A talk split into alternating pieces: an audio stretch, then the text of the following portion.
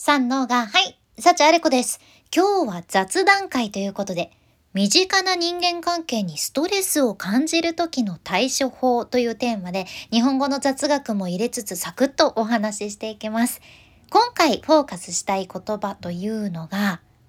寝息なんよね。寝息です。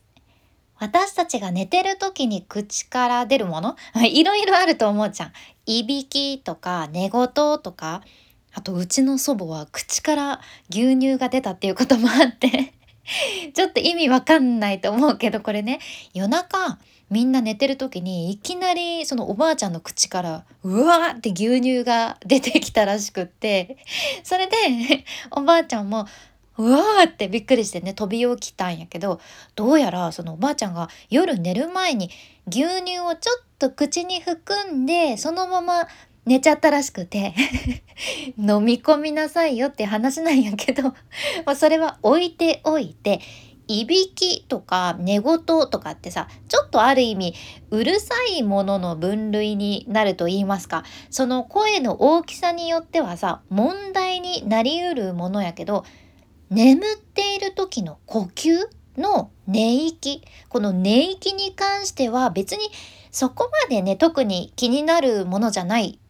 と思うじゃん。寝息がうるさいってなかなか聞かんやん。多分その寝息がうるさいバージョンがいびきかもしれんけどこの特に普段は気にならない寝息っていうのを意識するのはどういう時かと言いますとちょっとね今聞いてくださっているあなたも想像してみてください。まず家の中には2人以上いるかな 1人の時に自分の寝息を聞けるとかねすごすぎるけん 眠ってるのに覚醒してるっていう不思議な状態になるけん絶対基本的には2人以上いて小さな寝息が聞こえるってことは家の中はね静かな状態ですよね。でその寝息を意識して聞いてる側にはさ何かしらの感情が伴ってるはずじゃん。うわ穏やかな寝息だなーっていう感情かもしれんし今日も無事に一日終えられてよかったなっていう感情かもしれんしあんなにさっきまでうるさかったのに静かに寝てるなーっていう感情かもしれんし、まあ、何かしらパッとね心に浮かんでると思うんよね。やけん寝息が聞こえるっていうのはある意味本当に幸せなことでさ例えばもうずっと戦争が行われてる地域とかではなかなかね寝息が聞こえるっていう意識にはならないだろうし誰かがそこにいる幸せっていうのにつながる音やと思うんよね。あの私怖いものがめちゃくちゃ苦手でして もう超苦手でホラー映画とか怪談話とかもほんとダメやし子供の頃たまたま見かけるその怖い系の CM とか、ね、世にも奇妙な物語とかあの音も苦手やったし時々ねアニメの「名探偵コナン」でもちょっと怖いじ怖い感じの事件もあってそういうのを見てしまった日の夜ってさもう電気消して寝る時怖くて怖くて怖くて仕方なかったし、まあ、お風呂もね シャンプーする時も目つぶるのが怖くてもうずっとずっと目開けてやってたっていう。そういうことがあったけどその夜寝る時さ隣の部屋で祖父が寝ていておじいちゃんのいびきがねまあ大きくてガーガーガーっつって。もう一瞬おじいちゃんじゃなくてブルドーザーになったのかなっていうぐらいのやつで。もう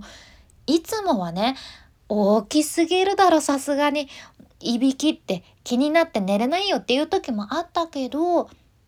でもその怖くてもう眠れないっていうそういう日はねそのおじいちゃんのいつものいびきが聞こえてくると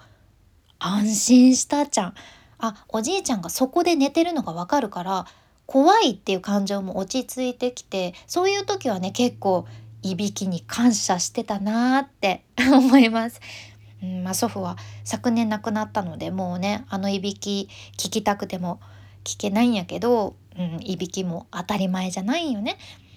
でちなみにこの「いびき」っていう言葉に関しては平安時代に作られた書物にも出てくる言葉だから古いらしくって「息」という漢字に吹く風が吹くの漢字を合わせて息吹っていう言葉があるけど春の息吹とかいうねあれですねこの息吹の動詞形いぶくっていうのがこのいびきの語源になっとってそのいぶくのが響き渡るっていうところからいびきになったっていう説があるそうです。うん、いぶきだったんですね。いびきっていう気で、いぶきからのいびきです。で、今日お伝えしたいのは 実はその、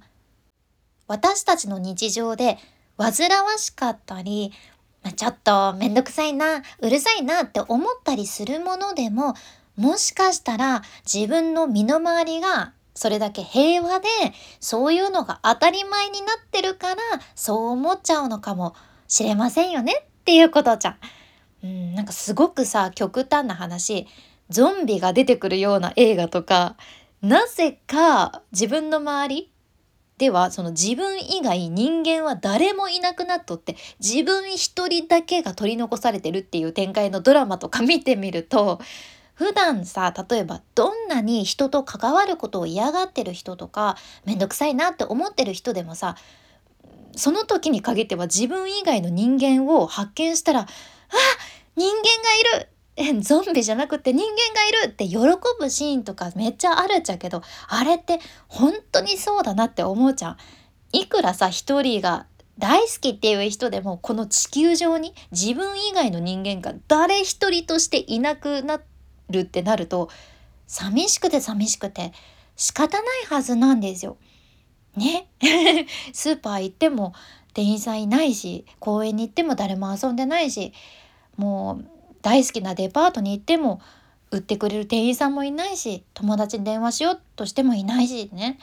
だから意外に身近な人と関わるのめんどくさいなって思う人結構世の中ね今の時代結構多い気がするけど実はそう思えること自体がありがたかったりするかもしれません。うん、まあもちろん人間関係によってはね本当に面倒なものとかはねいやどうしようもないものってあるかもしれんけど本当は大切なのにその人生の中で自分がすごくね忙しい時期だったりちょっと何かが原因で喧嘩してしまってたり意見が食い違って